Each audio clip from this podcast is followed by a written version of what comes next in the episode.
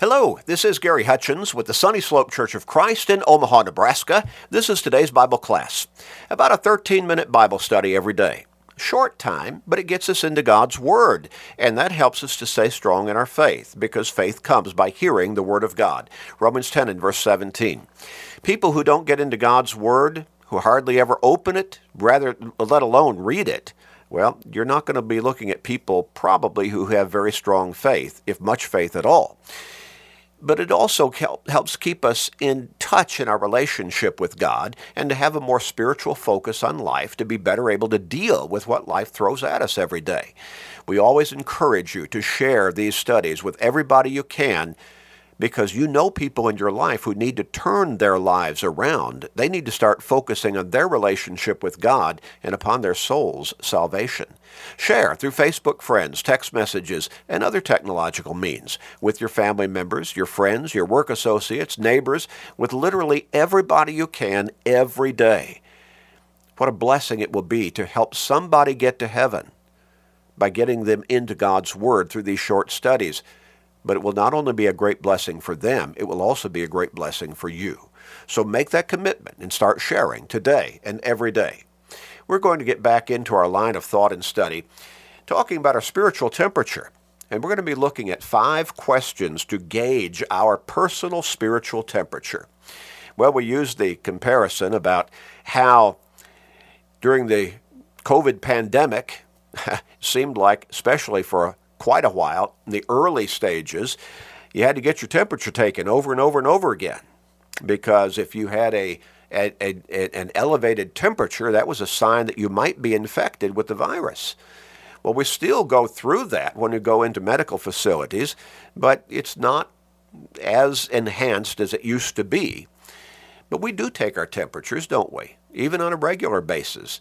If we have our children, they're starting to cough or they're complaining with a sore throat, or maybe we ourselves, we're just starting to feel bad. Maybe we feel weak. Well, we grab that thermometer, don't we? And we take our temperature because an elevated temperature indicates some kind of infection, and that means illness. Well, what is your spiritual temperature?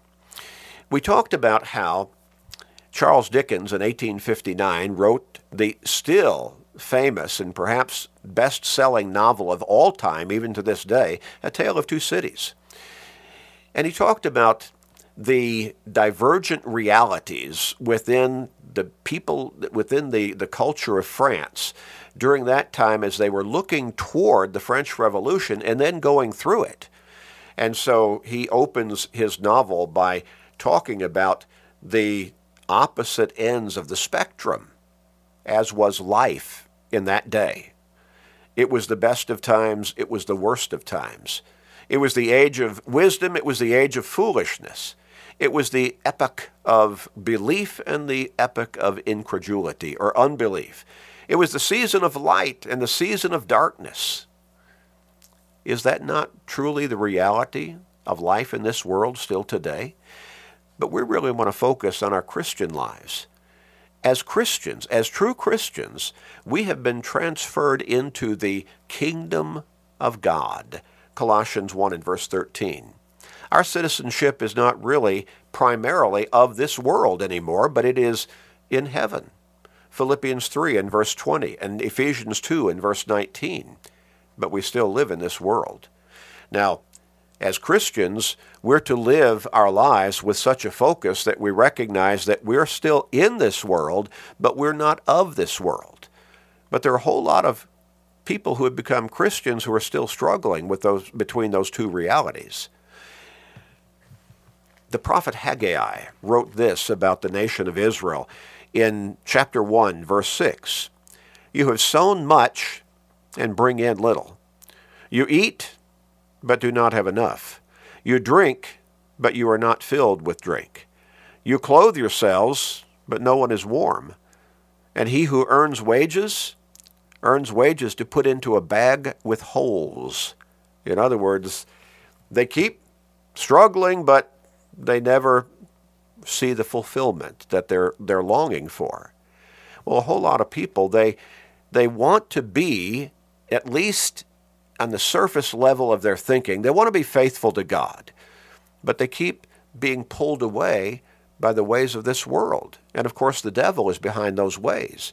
He is identified as the God, lowercase g, of this world or of this age. Now, not putting him in any kind of position of equality with God, uppercase G, the creator of this world, Genesis 1 1.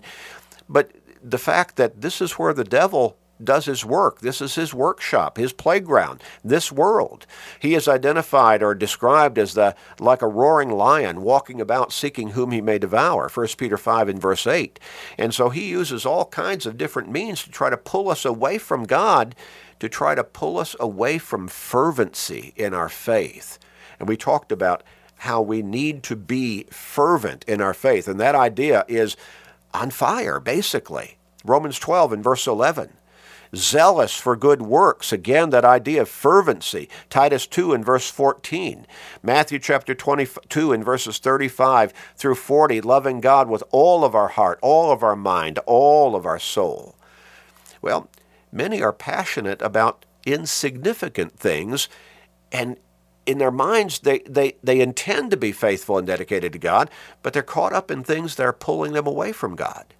How many times do people find themselves well, I'm not going to be at church services this Sunday. How come? Well, because uh, our, children have a volleyball game or a soccer game or a baseball game or you know there's some friends coming in from out of town we're going to going to have them over to the house and so uh, they don't go to church so we won't be there this sunday we could name a whole host of other uh, uh of other reasons they might give along the same line some are passionate some are truly passionate for sinful things. Now, those things that we would describe, we could say, yeah, yeah, that's that's sinful because it's pulling us away from God.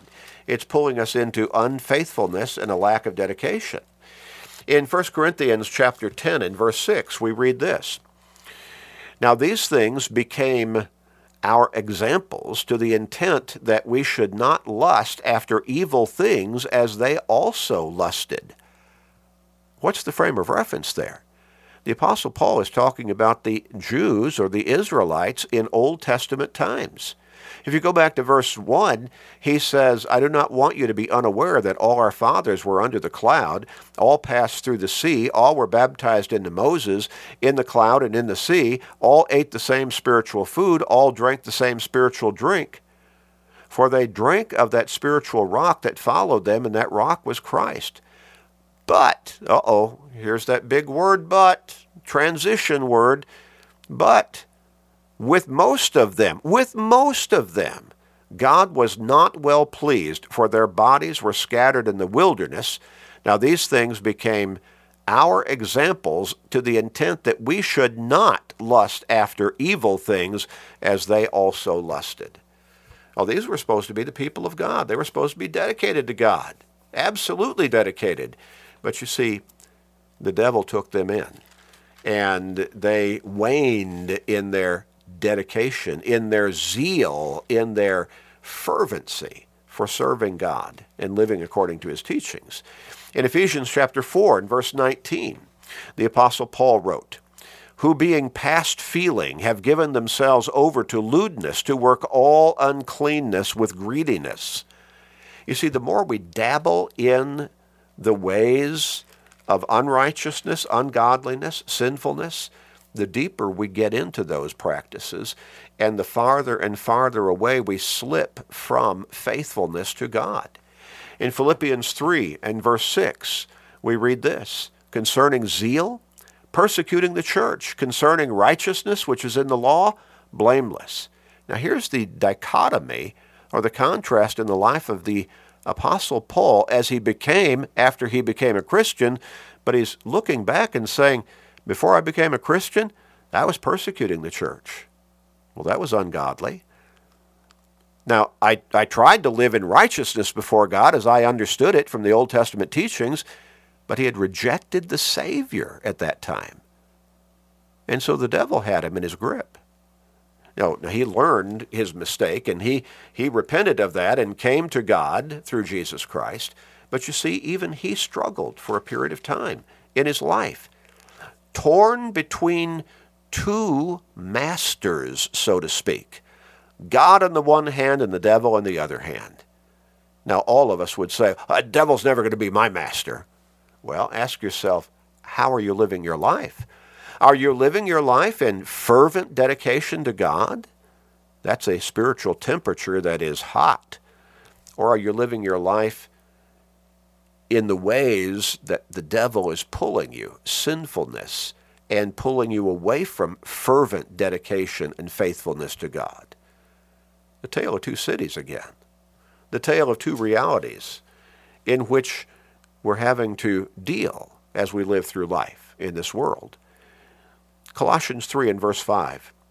Therefore put to death your members which are on this earth fornication, uncleanness, passion, evil desire, covetousness, which is idolatry.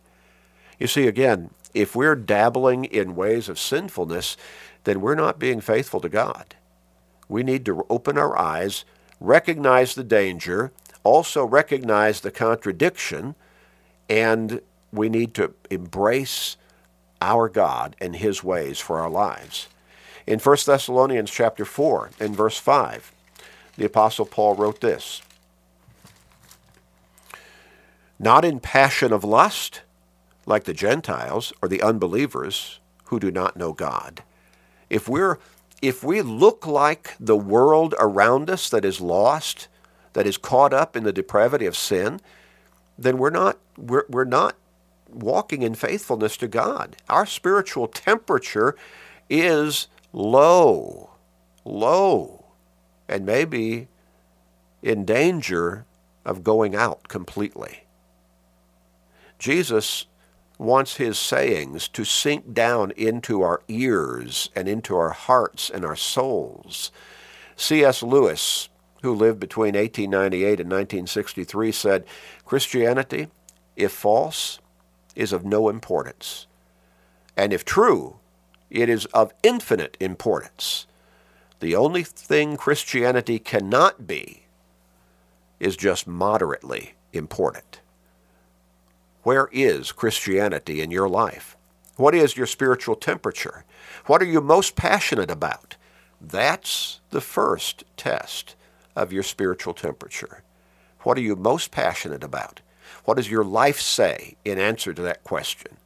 Are you on fire for the Lord, or are you living mostly in the ways of the world and trying to say things that kind of cloud the issue and make you feel like you're really faithful to God? Examine yourself. The scriptures tell us that over and over. Let's pray. Father, help us to truly and insightfully examine ourselves by the mirror of your word. Help us to see our true spiritual state, our true spiritual temperature. Are we living in fervent dedication to you? And if not, help us to see the reality that our spiritual temperature is getting colder and colder, and to repent of that and come back to you with all of our heart. Help us, Father, along this line. Help us to open our eyes to the dangers that the devil presents before us on a continual basis as we continue to live physically in this world. Help us to truly hold dear our citizenship with you in heaven as we live the Christian life. Please, Father, we pray, forgive us of our sins, and hear our prayer, we pray in Jesus' name. Amen.